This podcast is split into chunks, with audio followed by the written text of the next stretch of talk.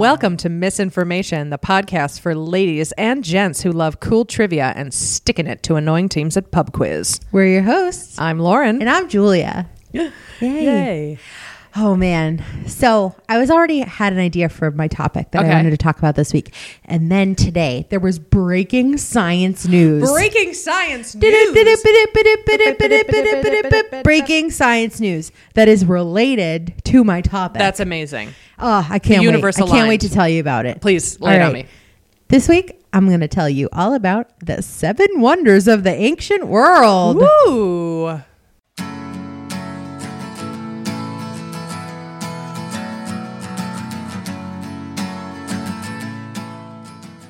All right. So this is a topic that comes up at trivia sometimes. Mm-hmm. Um, it's a list, and I'm going to talk to you about each of these things that's on Great. the list, and then give you a mnemonic for remembering what they all are. Oh, yes. Great. So today, talking about the seven wonders of the ancient world. So each of them, um, you know, if you if you know, they I- are uh, the product of singular architectural engineering and artistic hubris. Wow. Hubris. So, like, Lauren. um, hubris, like, so, like the Tower of Babel, the biblical Tower of Babel. Ooh, that's not one of these. Oh, damn. but uh you you'll find out Okay. you'll find out But hubris, in terms of hubris. oh yeah like it's very um uh somebody is very proud and receives all of this glory Yes. in each of these wonders Ooh, that's Ooh. exciting.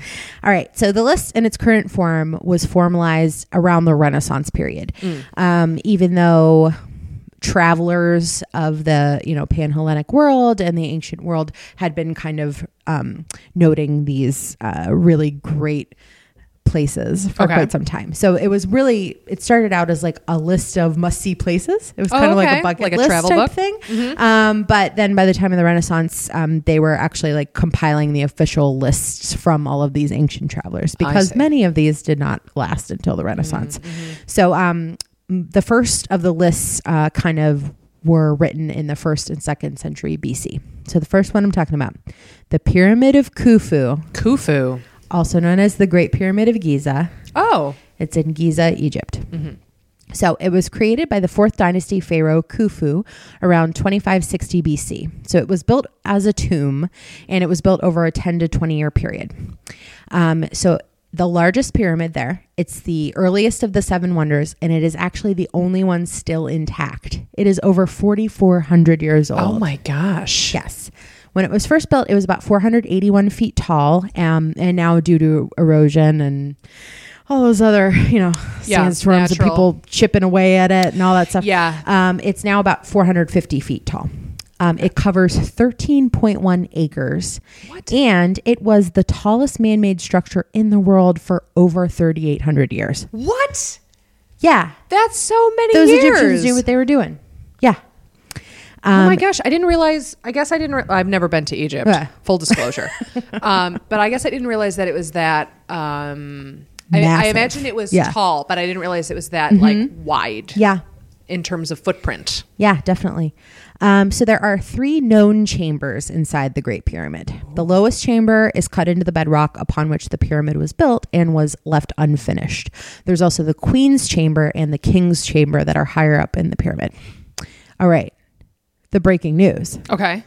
All right, so on November 2nd of this year, That's that's that's today. The we're day recording. we're, we're recording on November 2nd. Yeah. The secret. Nature published a paper about the discovery of a mysterious chamber or void, the first time a new structure has been identified in the pyramid since the 19th century. What? So in 2015, there was an international project launch called Scan Pyramids, which Oh like does what it exactly Yeah. what it says.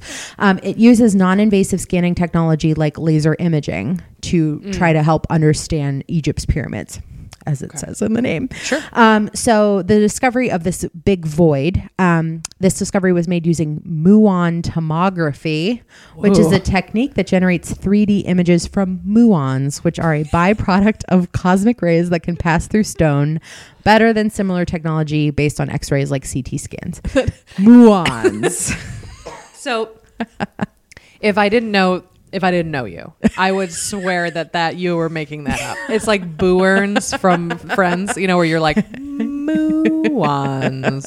Definitely muons. yes, What a they crazy are, thing. They are real. Um, so this group, they they've been working on this project for a couple years now, and today Nature released the article all about this topic. Um, so in this, Scan Pyramids has also done studies with thermal imaging, and they have even sent tiny robots down passages to get images of previously unseen areas of the pyramids. Tiny robots. Tiny robots. Oh my gosh, that's so cool. That's so that's so like 21st century. Oh my god. So now that they know that there's like a hundred foot void above uh, the king's chamber inside Okay. the pyramid, they're gonna try to send in a little flying robot to see if they can get images Oh of the chamber. And some people are like losing their minds. Oh, yeah, They're- of course. like- you I'm know, 'cause losing everything has been stolen and Yeah. looted, and all this stuff has been missing Oh gosh, for like could you even centuries imagine? and centuries. So if there is a chamber inside the Great Pyramid Oh my God. that nobody has accessed in four thousand years. That's going to be inc- so incredible. Oh my god, that's gonna be so cool. What if what if there are it's an ancient curse? Okay, hear me out. What if it's an ancient curse, but as it turns out, it's not a curse, it's just germs. Ooh, and then Ancient germs. and then the plague just gets like Yeah, released. Oh boy, I hope they take this into consideration when they yeah. send that tiny robot I up hope in they there. thought about that.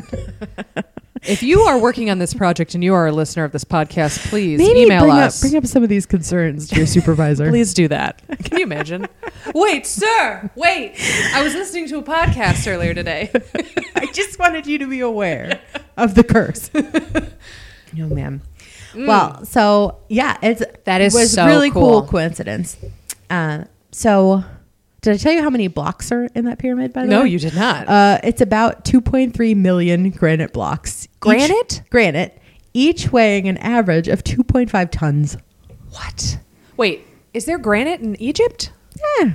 Okay, I guess so. if you know anything about rocks, please email us at missinfobot at gmail.com. Um, two point, what was it? How many tons? 2.3 million blocks, each weighing an average of two and a half tons. Oh my gosh. And they didn't have like, they didn't have caterpillars then? Oh, you mean like a bulldozer? Yeah, the bulldozer. not like a, not like a larval butterfly. they didn't have that would have taken a of really long time. to right. Well, it did take twenty years. I mean, just really strong. They just have a breeding program of like super strong caterpillars. That's what's inside the void. All these I can't wait. chrysalis, chrysalises, Chris, chrysali? chrysali. If you know anything about bugs. Please email us at Oh. at gmail.com. I am Great. punchy tonight. I'm yeah, sorry. It's cool. Yeah. So that's uh that's the first one. Egypt. Okay, Egypt. Okay. sorry. Next. Statue of Zeus at Olympia. Okay. In Olympia, Greece. I think I've seen drawings of this. Yes. Okay. Because it doesn't exist anymore. So the statue of Zeus was commissioned by the Eleans, who were the custodians of the Olympic Games in Oh. Greece. So this was in the latter half of the fifth century BC. So they had recently constructed a temple of Zeus. Um, and it was done about 460 BC by the architect Libon. And then the Athenian sculptor Phidias sculpted the image of Zeus. It is a chryselephantine statue that's gold and ivory. Ooh. Chryselephantine. Um, it was completed at about 430 BC. It was built on wood or stone in the core, and it rose to a height of 40 feet, which is as tall as a four-story building. So the Greek um, geographer Strabo, who was alive in the first century BC, the first century AD, wrote, Although the temple itself is very large, the sculptor is criticized for not having appreciated the correct proportions. He has shown Zeus seated, but with the head almost touching the ceiling, so that we have the impression that if Zeus moved up to stand, he would unearth the temple. So, details of its form are only known from ancient Greek descriptions with representations on coins. Oh. Um, cool. So he is portrayed, Zeus is portrayed bare chested, sitting on a high cedarwood throne with legs decorated with images of Theban children seized by the Sphinx and back to back winged figures of victory, also known as Nike. Mm-hmm. There are seated figures of the Sphinx, which is as we all know, the Sphinx is a monster with a woman's head, a lion's body, and an eagle's wings. Mm-hmm. So these support the throne's armrest. In other images uh, carved into it included Apollo, Artemis, and Niobe with her slain children, which, like, oof, like, mm, What a buzzkill. Yeah. Um, so on Zeus's head was a sculpted wreath of olive sprays, and in his right hand was a figure of victory made from ivory and gold. In his left hand was a scepter inlaid with metal with an eagle on the top. His sandals and robe were made of gold, and his garments were carved with animals and lilies. And the throne was decorated with gold, gemstones, ebony, and ivory. So, Holy like, this is like a fancy ass statue. Yeah, that is a gaudy, like tone down the semi precious stones. Am I right? See, I was expecting it to be larger. When you said four stories, Okay. I was like, uh, really? Okay. Um, because I imagined it to be like a hundred feet tall. You know what I mean? But um, maybe that was just. I mean, they can't. You know, you can only do so much as an ancient Yeah, person. this is like BC. yeah, BC. you know, way back. So, um, another account that I thought was really interesting. So, there was a geographer named Pausanias. He recorded the statue was kept constantly coated with olive oil to counter the harmful effect on the ivory caused by the marshiness of the grove where the temple Oh, sat. yeah. So, the floor in front of the image was paved with black tiles and surrounded by a raised rim of marble that contained the oil. And the reservoir also acted as a reflecting pool, which doubled the height of the statue. Holy So, cow. I don't know whose job, I don't even know how you put that on your resume That sounds slippery. that you are the you I'm the olive oil. the olive coder. oil coder. he goes to a bar and he's like, "Hey, ladies, I'm the one who puts the olive oil on the uh, seated Zeus. And they all come giggle. look? Yeah. You want to come see it? It's closed, Yeah. but I got a key." but yeah, a pool of olive yeah. oil. So that like I guess then they would like use that and, And then go back keep- to the like a top baste. and yeah, yeah. They're basting the statue in olive oil. Does olive oil go bad? it must. Does it get like musty or It must gross? get rancid. Olive oils get rancid. Yeah, oils get rancid because it's only honey that doesn't like Yeah. rot or anything like that. So it must have stank to high heaven too, like a stinky, Well, slick. again, this is back in the olden days, so everything smelled That's anyway. true. Everything smelled awful. People smelled, animals smelled, the air smelled, everything smelled. Everything was bad. So the statue sat there for more than eight centuries. Wow. That's pretty good. Yeah, that's pretty good. In 393 AD, the Christian clergy persuaded the Roman emperor to close the temple and ban the Olympic Games. Boo. Um, so the statue was moved to a palace in Constantinople, where in 462 a fire destroyed both the palace and the statue. And then the great temple itself, where Zeus's statue had been, was eventually destroyed by fire, flood, landslides, and earthquakes. Like All every at the single same time. I bet it was like some, one thing happened and then Yeah. they didn't fix it back up and then another thing happened and you know Yeah. so the temple gone. This statue like made gone of in a gold, real way. gold and ivory and gemstones and metal and all this fancy stuff gone. I bet that olive oil just caught. Got really quickly. Maybe we shouldn't have used a flammable, high smoke point cooking oil to coat this. You don't see that in, in art museums much these no, days. the coating of olive oil over ivory. That- no, we don't do that at That our museum. has- Yeah, fallen out of favor. yeah. Um, and speaking of temples, next up we got the Temple of Artemis at Ephesus. Okay, I'm- and that I'm is down. in present day Selçuk, Turkey. Oh, okay. So um, Artemis background, she that's the Greek name for what the Romans call Diana. Um, she was the daughter of Zeus and Leto and the twin sister of Apollo. So Artemis was the Hellenic goddess of the hunt, wild animals, wilderness, childbirth, virginity, and protector of young girls. And she was thought to bring and relieve, bring, bring and relieve disease in women. I don't know. Okay, so she she not only brought disease, but, she brang it and she then bring she it took and then she took it away. Yeah. And she was often depicted as a huntress carrying a bow and arrow. Um, little side personal note Mm. about your good friend Lauren over here. My first AIM screen name was Artemis underscore Moon.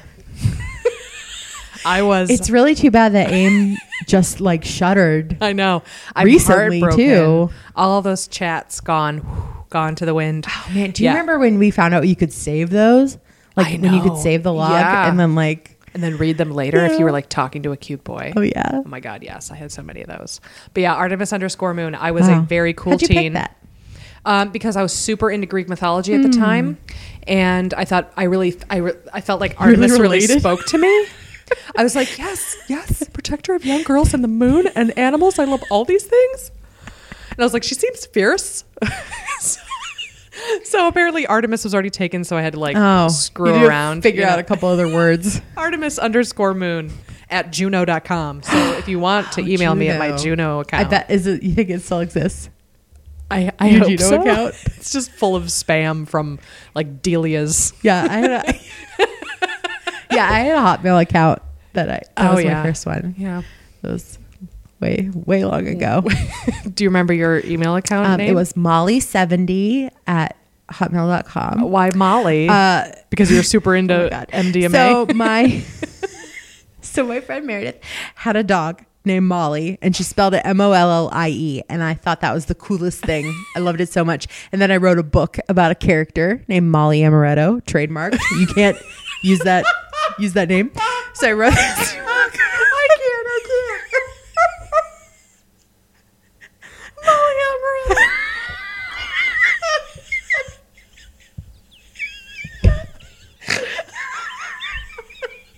I'm so sorry. I'm not laughing at you. No. I'm laughing at the name. Okay. So, so I wrote a book. Ooh, sorry. And then I decided that I didn't want to use my real name on No, the of course not. No, because you're a smart person. Yeah. so I picked uh, I picked old Molly. That's much better than Yeah. Artemis underscore moon. By the way, uh, for our next party, we're making a cocktail called Molly Amaretto.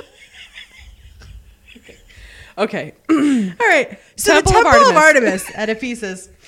um, so the temple was actually built a bunch of times on the same site in Ephesus. Um, so that was a thriving Greek port in Ionia on the west coast of modern day Turkey, and this was around the fourth century BC. So, before approaching the temple, the visitors stood far back in a courtyard and where they would admire the decorated pediment of the temple. So, this had sculpted Amazons framing the entranceway, which held a forest of gleaming marble columns. So, there were marble steps surrounding the building, which is about 180 feet by 350 feet. And it was unclear whether the temple was completely roofed um, maybe with tiled wood, or if the inner sanctuary was open to the sky. And once inside, the visitors walked among 127, very specific, I don't know why it was 127, ionic marble columns, um, which were each 60 feet high. And they were on sculpted rectangular bases. And each column was said to have been the gift of a different king Oh, in the lands. So in the center was a statue of Artemis, who, um, as she was portrayed at Ephesus, was an Asian mother goddess, attended Ooh. by eunuch priests. Yes. So there, she was not portrayed as the virgin goddess or huntress of Greece. She was pictured with several rows of, quote, pendulous breasts, Oh my more God. than 40 in all, amply deserving St. Jerome's epithet for her, multimammia. But So just- yeah, it's are not they disembodied breasts? no, they're attached to her. Oh, uh, she kind of looks like a bunch of grapes, I guess. Oh. so, so it's not like it's not like the Diana with the bow and arrow Yeah, that you see s- on like one foot with her, you know, arm Yeah, out. so this graceful. is like a mother goddess statue, and she has just a Bunch of bunch of pendulous. Sorry, I apologize. Like a dog, like a Oh, like a yeah, dog kind of, but or 40. a cow, not a cow, but forty, but forty of them. Wow, so that seems vaguely um, uh, Southeast Asian. yeah, that it was very, it's very Asian for that that's for that portrayal, as opposed to like the Greek version of it. yeah. Um, so the temple survived until actually 262 AD when it was ravaged by the Ostrogoths. The worst kind of Goths. Well, They- no one even well, remembers who's them. worse, the Ostrogoths or the Visigoths? We'll have a debate one day. we'll do a whole podcast on it. We each one of us picks a side and we argue angrily about it. we each bring our favorite Gothic weapon. Yep. Oh, and then we'll kill each other at the end. So, um, so the you know the Ostrogoths came through. They kind of ravaged the temple, and then in 401, what remained of the once lovely structure was destroyed by the order of Saint John Chrysostom, because this is when the Roman the Roman Empire was Yeah. coming through, and they were like, "No, you can't worship these gods." Yeah. Like, Yep, we're So- cutting it off. yep. It's too bad. Next up, also in Turkey, we have the mausoleum at Halicarnassus. Ooh. which is in present day in Bodrum, Turkey. So, this was commissioned by Artemisia, who was both the wife and sister of Mausolus, who was a satrap, which means a governor of the provinces of ancient Median and Achaemenid empires. Ooh. Sorry for butchering that, everybody. Um, so, he was a satrap, which I had never seen that word before. So, thank you, Wikipedia Satrap. a Cool. satrap of Caria. So he reigned from 377 to 353 BC. All right. Artemisia loved her brother husband so much that when he died, she reportedly mixed his ashes with water No. and drank him. Oh no. yeah. That's no good. Yeah. You shouldn't you shouldn't consume ashes whether from a body or not. I Or- should just say that. Especially not if they're your brother husbands. Ew. First of all, the, there's everything wrong with that. Everything. Top to bottom, soup to nuts. Just don't drink your brother husband's ashes. Just don't do it. I feel like that could also be a tagline for our podcast. Exactly. So, um, the architect of this mausoleum, which is ended up being, you know, we take the word from Mausolus because Oh, okay. this is so grand. So, the architect of this um, tomb that ended up being a mausoleum was thought to be Pythias of Priene. So, the tomb's form resulted from an attempt to mix together the architectural features of three different civilizations.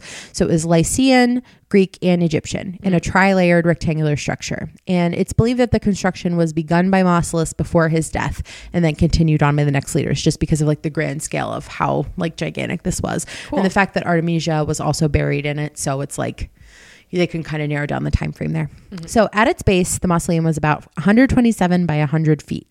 It was 140 feet high, which is about 10 to 13 stories high. Wow. It had three main parts. So there was a base that was a stepped podium about 60 feet high, and a middle layer, a colonnade of 36 ionic columns that were about 38 feet high, and over this, a stepped pyramid shaped roof. So the roof's 24 steps rose 22 and a half feet to a flat surface, on which, topping the entire tomb, stood a 20 foot marble four horse chariot, likely Wow. with statues of Mausolus and Artemisia in it. And the burial chamber that had a sarcophagus of white alabaster decorated Wow. with gold is believed to have been among the columns at the podium level. This is like, this was a gigantic. Why are we doing this anymore? as as a species, why are we not making cool shit like this? Because that sounds righteous. It's yeah. So um, we know what this looked like. Oh, okay. because it survived relatively intact until about the 13th century. Oh, okay. So there So was recorded a lot history, more yeah. time for people to sketch it. Yep. Uh, you know, write about it, Mm-hmm. depict it on more than just like an a old clay coin or something. yeah, So, um, that's cool. yeah, so there was a big marble exterior. It was it had a lot of friezes and freestanding statues of people, lions, horses, and other animals. And each of the tomb sides was assigned to a different Greek sculptor. So again, the tomb was intact until like the 13th century, when portions of it collapsed in an earthquake. No, Oh, man. earth, earthquakes are going to take out a lot of these things. um, so most of the remnants that we actually have today are a result of the pieces that um, that were part of that earthquake collapse. So in the 15th century, what was left of the mausoleum was taken by the Knights of St. John, who took it to erect and fortify a massive castle. So um, the mausoleum at Halicarnassus was actually the last surviving of the six destroyed wonders of the world. Oh, okay, so there are pieces of it that are still out there. The frieze of the mausoleum was taken from the walls of that castle in 1846 and shipped to the London's British Museum. How interesting. Yep, the British Museum has a lot of stuff from the ancient a lot of world. stuff. Yes, indeed. Um, since we do know what this looked like, uh, we actually have a bunch of modern buildings whose designs were based upon or influenced by interpretations Get of it. here. So these include Grant's Tomb, Oh, uh, 26 Broadway, also known as the Standard Oil Building in New York City. Okay. Uh, Los Angeles City Hall, the House of the Temple in Washington, D.C., and Soldiers and Sailors Memorial Hall in Pittsburgh. oh, So, get out of here. yeah, if you uh, if you know what any of those things that I just said look like, uh, they were all influenced by the mausoleum at Halicarnassus. How f- cool. That's Yeah. really cool. Next up, we have the Colossus of Rhodes. Mm. This was in Rhodes, Greece. Wait a second. Wait a second. The Colossus of Rhodes, he stands, correct? Yes. This is what I was imagining when you Oh, were talking about, about this- Zeus. Zeus. Okay. Yep. Okay. So, the Colossus of Rhodes. Um, the people of the island city Rhodes used money to erect an enormous statue of their patron deity, the sun god Helios. So they used the money from selling the equipment left behind from Macedonian invaders. So, like, these invaders came, they tried to do a war, and then they were just so impressed with these Rhodians that they ran away and they left all their stuff behind. And then the Rhodians were like, them? well, we don't need catapults and all these things. Yeah. So they sold it and they had money. And then they were like, what can we do with this money? We could make a big ass statue. That's you know what? Good for them. Yes. That's very industrious. So Chares of Lindos and his bronze casters worked for a dozen years from about 292 to 280 BC.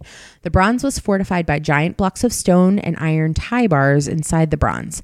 So they worked from the bottom up. When the feet of the statue were completed, they took mounds of earth piled around the feet so that the walk, the workers could move up to construct the ankles. Then, as the oh. statue rose, the completed parts stayed buried. So you know they'd finish Yeah. the ankles and move more dirt up, and then Like work on the it up. legs and like all the way up. so basically, out. this whole thing was like buried under dirt as they completed the whole thing. Oh my gosh.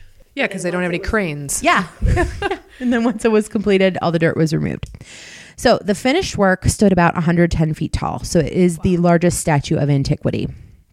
For comparison, the Statue of Liberty is about 152 feet tall. Oh wow. Okay. Um, so actually, the new Colossus, which was a sonnet by Emma Lazarus, was engraved on a bronze plaque and mounted inside the pedestal of the Statue of Liberty in 1903. so cool. the new Colossus is the Statue of Liberty, as opposed to the old Colossus that was the Colossus of Rhodes. That's cool. Um, so little more of it is actually known about the appearance or location of the Colossus. The best guess is that it was a naked statue of the sun god, lifting a torch in one hand while the other held a spear at his side. Um, so the Colossus stood for more than half a century. That doesn't sound like a lot, does it? No, that's like A half a century. a half a century is like sixty years. A little more than half a century is sixty years. Yeah.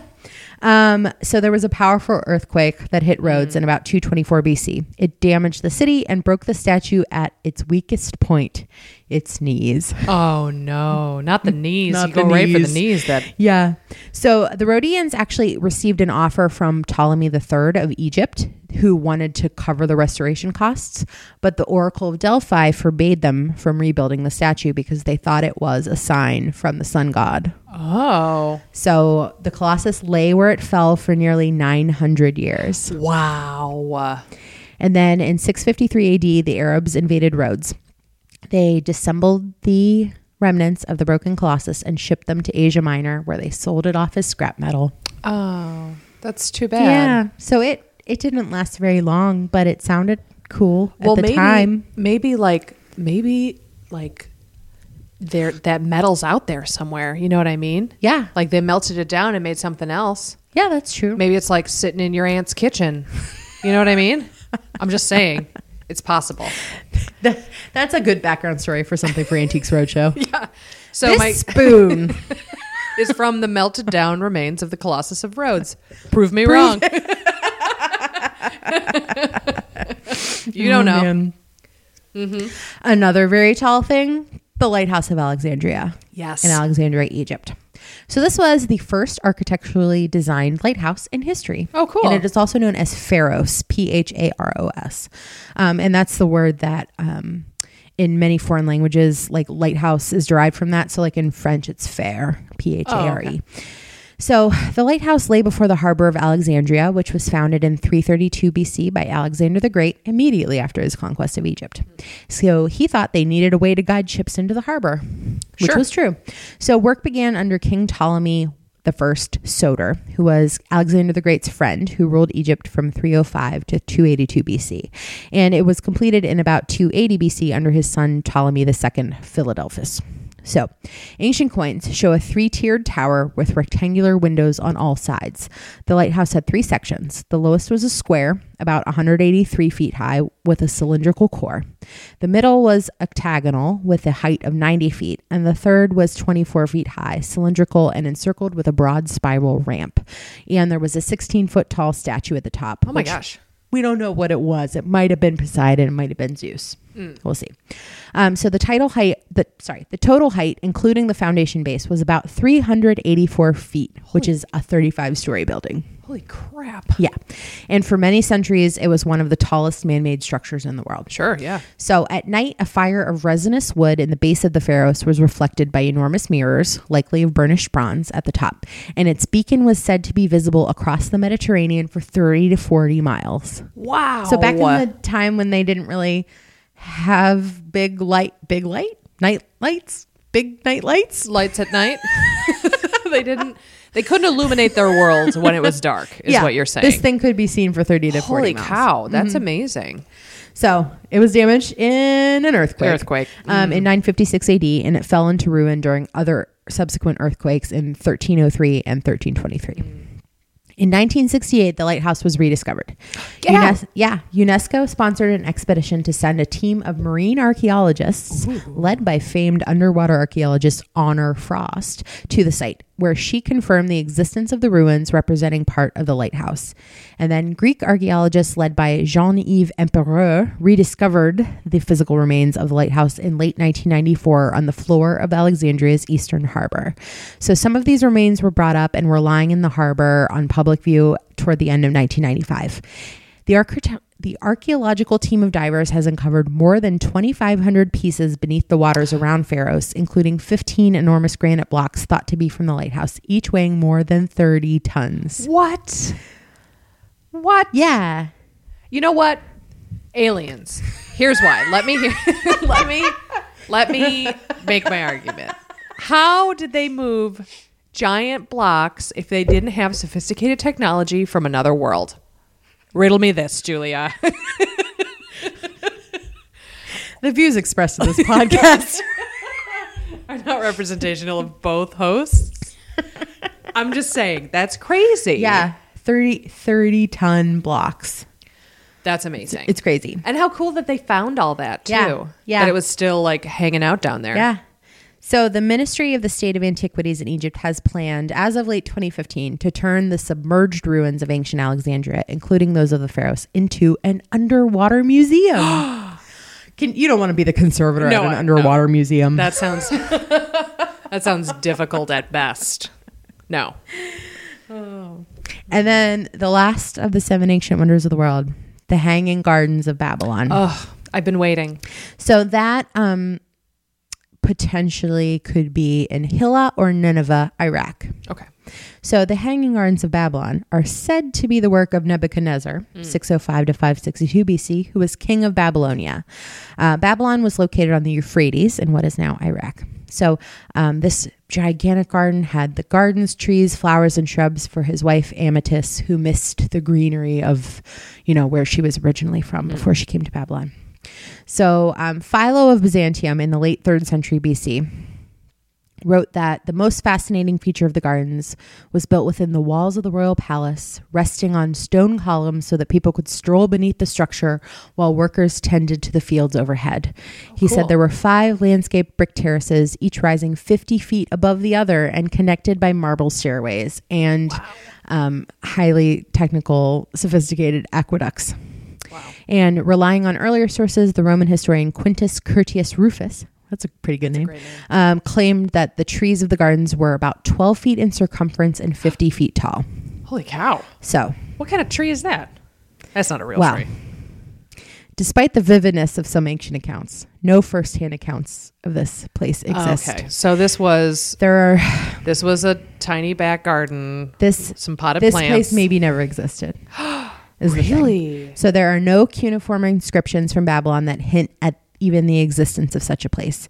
And Herodotus, who is a pretty big uh, his old timey historian, he um, described Babylon in his book Histories, but he never mentioned the gardens at all. And he would have mentioned the gardens Yeah. if they looked Yeah. like that. And yeah. to date, there is no archaeological evidence found in Babylon for the Hanging Gardens.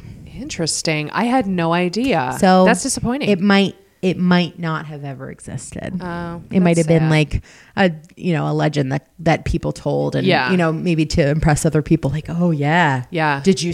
Did you oh, you went to Babylon? Did you see the Hanging Gardens? yeah, I saw the Hanging Yeah, Gardens. exactly. Yeah. Ooh. yeah, I definitely Yes. was there. So here's a mnemonic Ooh. to remember on me. the seven ancient wonders of the world. Okay. Here's the sentence.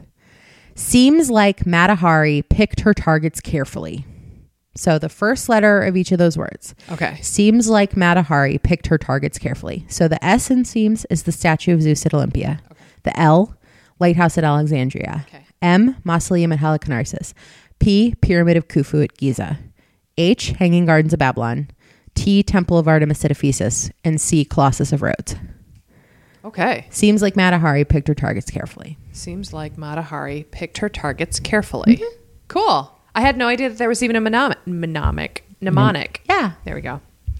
Huh. Well, thank you, Julia. That's sure. really cool. Are you are you ready for a quiz? I am so ready for a quiz. Great. I'm excited about a quiz. Awesome. Uh, this quiz is called the eighth wonder of the world. This is a quiz on places or things that, according to popular culture, have been named as unofficial candidates for the eighth wonder of the world, deemed to be comparable to the seven ancient wonders of the world. So here we go. Question number one. A collection of more than 8,000 sculptures depicting the warriors of the first emperor of China, whose purpose was to protect the emperor in his afterlife, was first discovered by local farmers attempting to dig wells in the Shaanxi province of China in 1974. What is the colloquial English name by which we know these famous clay statues? Question 2. Legend has it that the mythological warrior Finn McCool built the Giant's Causeway as stepping stones to Scotland so that he wouldn't get his feet wet. However, this stunning area of about 40,000 interlocking basalt columns is more likely the outcome of a volcanic eruption, resulting in what type of rock? A. Sedimentary, B. Metamorphic, or C. Igneous? Question 3. Moai are distinctive Polynesian monolithic human figures carved by the Rapa Nui people, likely between 1250 and 1500 AD. The statues are the living faces of their deified ancestors, and they are made up of more than just a big head. The island Rapa Nui, also called Easter Island, is a special territory of what spicy country? Question 4.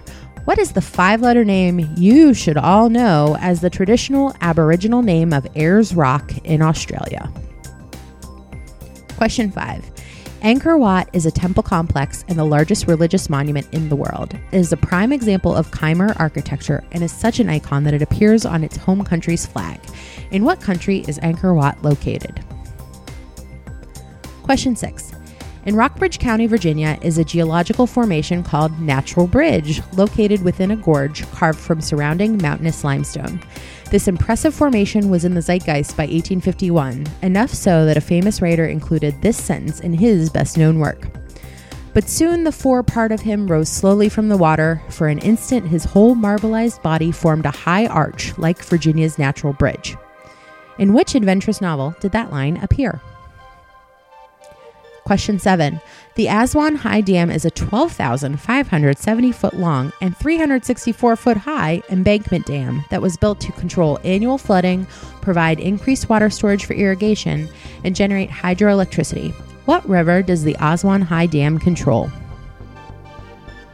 Question 8. We have three true or false statements on Stonehenge. First statement Stonehenge was built by Druids as a place of ritual sacrifice. Second statement the massive stones were transported to their current location by prehistoric animal drawn wheeled carts. And third statement the last private owner of Stonehenge bought the place for a bargain 6,600 pounds in 1915. Question 9. During the 18th century, a special room was installed in the Catherine Palace in St. Petersburg, Russia. Constructed by Baroque sculptors and skilled craftsmen, this chamber was considered a priceless piece of art filled with extraordinary architectural features. During the Second World War, the room was stolen and has since disappeared. What is the name of this missing chamber, named for the six tons of precious resin that adorned its walls? And question 10. Throughout the 1970s and 1980s, a rather substantial French professional wrestler answered to the nickname the Eighth Wonder of the World. Even if you aren't a fan of the WWE, you likely know this fellow who had both gigantism and acromegaly from his inconceivable role in a romantic fantasy adventure film. Name that man. And we'll be back in about a minute with your answers.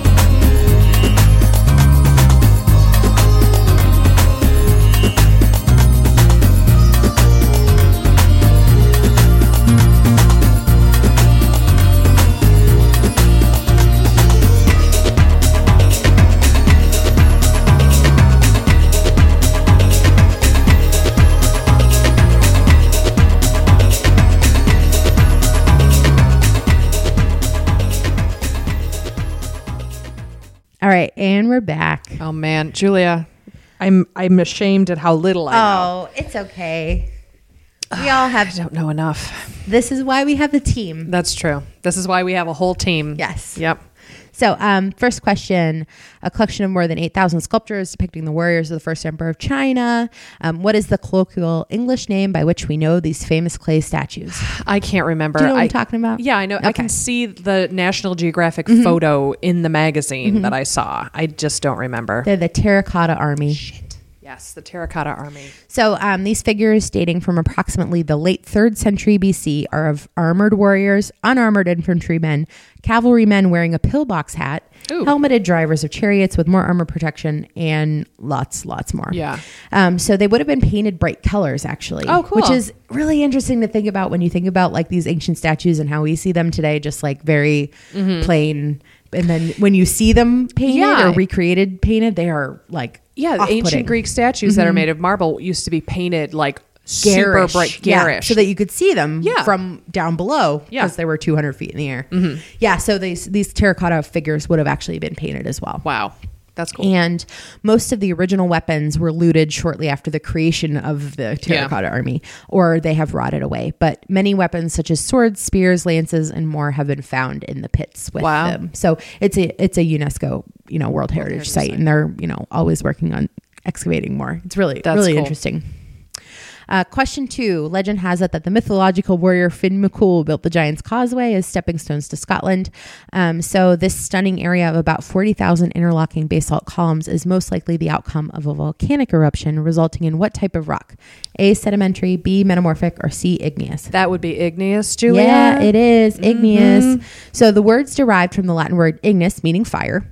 Um, this is also called magmatic rock. So it's formed through the cooling and solidification of magma or lava. So um, for everybody else, sedimentary rock is formed at the Earth's surface by the accumulation and cementation of fragments of earlier rocks, minerals, and organisms. And metamorphic rocks are formed by subjecting any type of rock to different temperature and pressure conditions than those in which the original rock was formed. And those are the three types of rocks. You should you should know Everyone those. should know that. Yes. Uh, question three: Moai are distinctive Polynesian monolithic human figures carved by the Rapa Nui people. Um, the Rapa Nui Island, also called Easter Island, is a special territory of what spicy country? Spicy country. Oh man. Oh I was man. hoping that was the hint. So- uh, well, yeah, it They're is, but I can't think of it. What is it? Spain? Chile. Chile. So, uh, Rapa Nui was incorporated into the Chilean territory in 1888. Easter Island is one of the most remote inhabited islands in the world. It has a population of nearly 6,000 people. Wow, that's Yeah. a lot more than I was expecting. Yeah.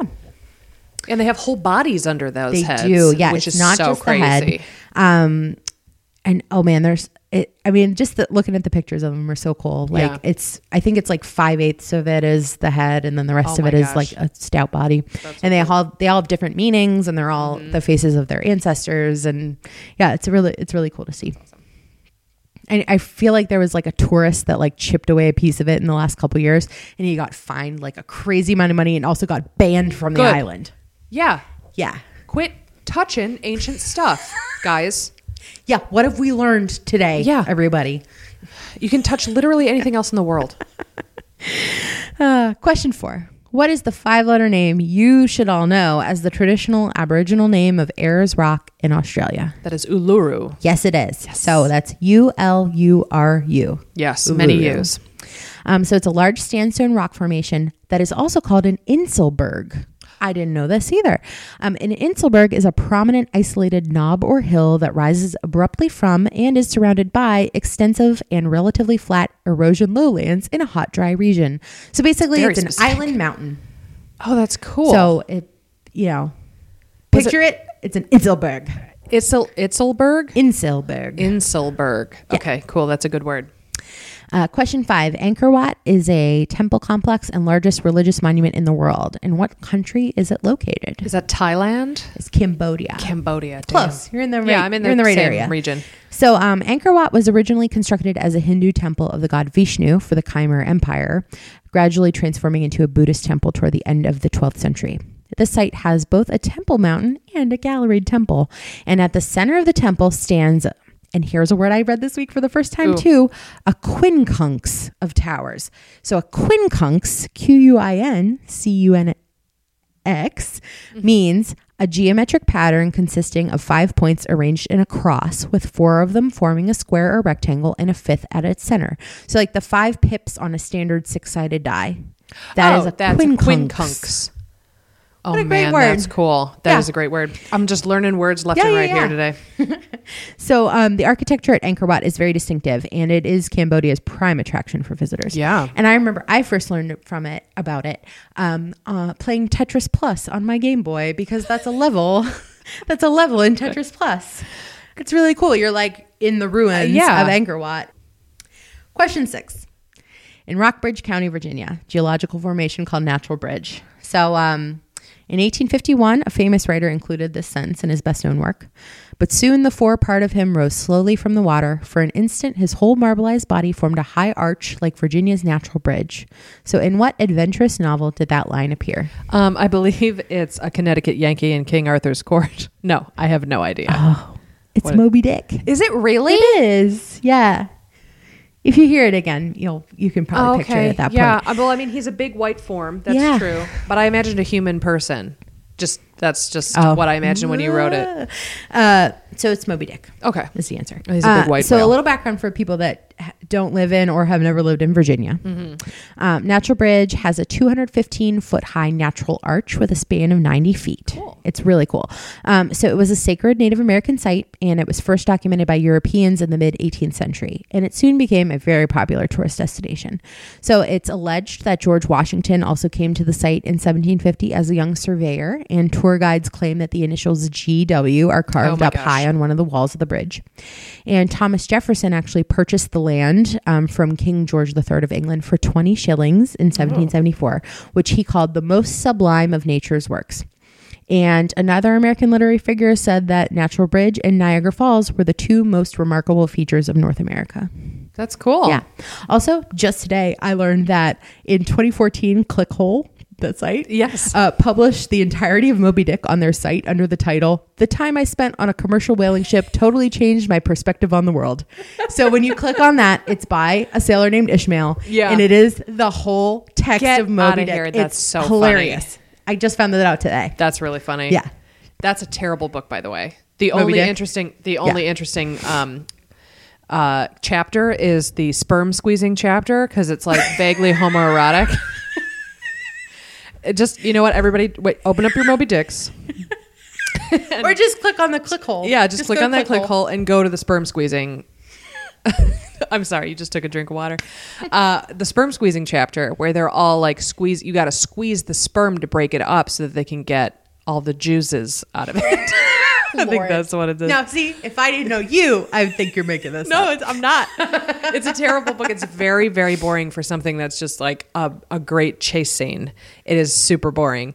But the idea of them, like, it's a very detailed description of them, like, squeezing the sperm in this big vat, all their hands, like, gently sliding over I'm gonna have to put like the extra explicit tag on this episode.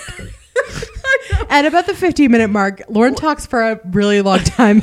about squeezing, squeezing sperm. sperms. No, it's true. It's very homoerotic. It's like it's held as like an early depiction of like male lust. It's a I'm not kidding. I was an English major in college. this is all I remember.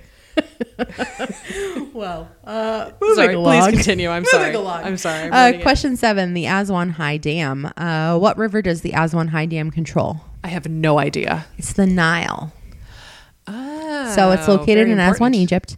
Um, the high dam has resulted in protection from floods and droughts, an increase in agricultural production and employment, electricity production, and improved navigation that also benefits tourism. So, however, the building of the dam between 1960 and 1970 flooded a large area that caused the relocation of more than 100,000 people. Oh my gosh. And many Egyptian archaeologi- archaeological sites were submerged while others had to be relocated. So the dam is kind of also blamed for like a couple other problems like erosion and soil salinity Yeah. and maybe some health problems. Uh, but it is probably the only major dam that I could name besides the Hoover Dam. Oh. But it's not even in the top 10 largest dams. Get out of here. Yeah. You think with a big old river like the Nile, you'd need a big ass dam, Right. And it is pretty big. Well, no, I mean, I, Um, I will tell you that the largest dam in the world is called the Tarbela Dam, and it is on the Indus River in Pakistan. Okay, that makes sense. Boop. A lot of people around away. that area. Okay. I never heard of it before now. Neither have I. But now you guys know about some dams too. Great. Uh, question eight: Three true or false statements on Stonehenge. So, ready? Yes. First, Stonehenge was built by Druids as a place of ritual sacrifice. False. False. Great. 17th century philosopher John Aubrey was the first to speculate that Druids were involved, and his writings have perpetuated as fact. Today, the interpretation of Stonehenge, which is most generally accepted, is that of a prehistoric temple aligned with the movements of the sun. Period. Great. Yes. Uh, second statement The massive stones were transported to their current location by prehistoric animal drawn wheeled carts. I'm going to say false. It is false.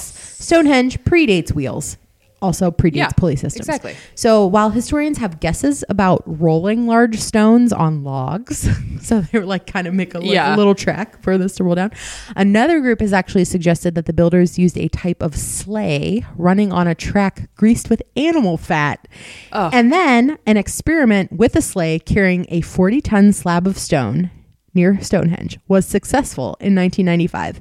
A dedicated team of more than 100 workers managed to push and pull the slab along the 18 mile journey from Marlborough Downs. Oh, they pushed it 18 miles? Yeah, w- using like animal fat Okay, oh on the gosh. track. Yeah. Julia, between the nettle eating and this and the greasing up a big old stone and pushing it almost 20 miles, the British really have a lot to answer for. I'm just saying. They've gone down a notch They- in your yeah. book, you're saying. Yeah, they really have. Yeah. Uh, the third statement, the la- true or false, the last private owner of Stonehenge bought the place for a bargain, 6,600 pounds in 1915. I'm going to say that's true. It is true. Yes. His name was Cecil Chubb. Cecil Chubb. Oh, the right honorable Cecil Chubb. He was the last private owner of Stonehenge, which he donated to the British government just three years later in 1918. So he reportedly bought it on a whim just to make sure that another Englishman actually kept it in the country. He didn't want people to like, Mm-hmm. you know, sell it off or move it somewhere. And he also wanted to impress his wife, which is really sweet. That's that is sweet. You know what? Just because you're married doesn't mean that you shouldn't keep the spark alive. You know what I mean? And So- whether that's spending $6,000 on a bunch of prehistoric rocks, or making her dinner one night, yeah. you know, good for you, This is Chubb. some good love advice here in this podcast, too. We're just laying it on thick tonight. Um, question nine. So uh, during the 18th century, a special room was installed in the Catherine Palace in St. Petersburg, Russia.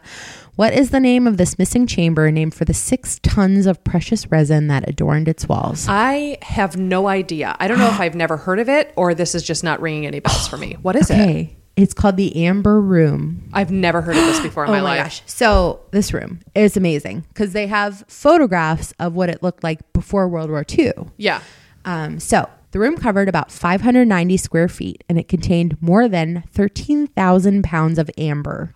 It took more than 10 years to construct and it used like specialized like amber sculptors, Yeah. which is like such a rare like craftsman, Yeah. you know, skill. Um, so shortly after the beginning of the German invasion of the Soviet Union in World War II, the curators responsible for removing the art treasures in Leningrad tried to disassemble and remove the amber room. However, over the years, the amber had dried out and become brittle, which made it impossible to move the room without crumbling the amber. So the amber room, they hid it behind some like unassuming wallpaper. You know, in an attempt to keep German forces from like Yeah. Figure it out what it was, but that didn't work. Oh, no. Uh, in 1941, the room was disassembled in 36 hours by the army group north of Nazi Germany and taken to Königsberg Castle in East Prussia. So um, the original room hasn't been seen since since 1941. So um, the Russian government tried to recreate the room in 2003. Like so, they had these pictures, and they, you know, I'm sure they didn't use Real know, amber. the thirteen thousand pounds of real amber and all the jewels and gemstones and stuff like that. But um, they they tried to recreate it because it was this such this like national treasure. Um, most likely, the room was destroyed during heavy bombing of Königsberg in 1945, so that you know that amber and those gems and Yeah. stuff wouldn't have survived um, the bombing. But it's you got to see a picture of it. Oh my gosh. so cool. Yeah, that reminds me of like the rape of Europa with mm-hmm. the the Exactly. the wartime like all of that art that was taken by the Nazis. It's heartbreaking as a museum worker. Well, honestly, anybody who loves beautiful Right. things. That's really that's heartbreaking. I had never heard of that before. I cannot believe that. All right, I got to go home and read about it though. Definitely. And then last question. Throughout the 1970s and 1980s, a substantial French professional wrestler answered to the nickname the Eighth Wonder of the World. Even if you aren't a fan of the WWE, you likely know this fellow who had both gigantism and acromegaly from his inconceivable role in a romantic fantasy adventure film. Name that man. It's Andre the Giant. It is Andre the Giant. He So was so cute. um, he was born as Andre Rene Roussimoff. He weighed more than 500 pounds and was somewhere between seven feet and seven foot four tall. Um, I like he's he seemed like the nicest, Just the friendliest sweetest, guy ever. guy. Um, I like the uh, the tale that he once consumed 119 12 fluid ounce beers in Oh six hours. so like at a tailgate, it must have taken a lot to make him It- drunk it too. did, Like and- a, an enormous amount. Yeah, and there were some stories that like he couldn't like in if surg for like surgery, like Mm-hmm. standard anesthesia wouldn't work on him, so they had to like calculate things based on what his alcohol tolerance was to Oh, like wow, figure yeah. out what um how much like drugs they could give him. Um, one of my favorite anecdotes, and it's very it's very sad and kind of sweet, is that towards the end of his life, when he was uh, working on um, Princess Bride, uh, his knees and his hips were so bad because he was so heavy. and, Yeah. you know, he had been he was a wrestler for so long. That um, that scene where they save Robin Wright from the tower, like she jumps out of the window and he like catches her. Um, Andre the Giant could not actually lift Robin Wright, even though she was only like 102 Yeah. pounds because his knees were so weak. So they actually had to put her on like cables and float her down. And actually, if you watch the movie, you can see like the shiny cables as she's like floating down and he like catches her, but he doesn't really catch her because he was so weak. It's sad. Oh, But he was very cute yeah, and a classic part of that movie. definitely. And he just seemed like such a nice guy. So um, he died in 1993, and that year, when the WWF created their Hall of Fame, he- Andre the Giant was the inaugural and sole inductee that year. So That's That's great. like a nice tribute to him. So uh that that's my quiz. I learned so much tonight, Julia. I am so blown away. I'm gonna. I can't wait to listen to this episode when we put it out. I'm out. so glad. So we'll tweet out the link to that nature article about the um the new room in the Pyramid of Giza. I'm so excited about Um and you know some other things that we mentioned throughout this that you might find interesting. Might might send out some links. So. Definitely. um yeah. So thanks for listening. Uh oh, we have a Facebook page now. If if So we your already moms. bothered you to bothered you to like it, maybe you could like it. Maybe tell another person about the podcast. Yeah, maybe That'd do that, fun. guys. I mean, we're not going to force you to, but maybe tell them about it. You can like us on Facebook now. Definitely. Tell your mom and your aunt because those are the people who are on Facebook Mm-hmm. anymore. I know I told my mom, Hi, mom, please like me on Facebook. Um, you can also reach us on Twitter at misinfopod. You can email us at misinfopod at gmail.com. You can uh, just send You out talk a- to us? You can talk to us. You can give us a Wait, call. wait, yeah. Hey. we'll tweet out our private phone numbers. and then, as always, you can find our podcast on iTunes, Google Play, and Stitcher, and whatever podcast app you prefer with our RSS feed. So, thank you again so much for all of your nice comments and reviews and stuff. We really appreciate it. We totally do. Thank you so much, guys. Thanks for Great. listening. Thanks for listening. We'll see you next time. Bye. Bye.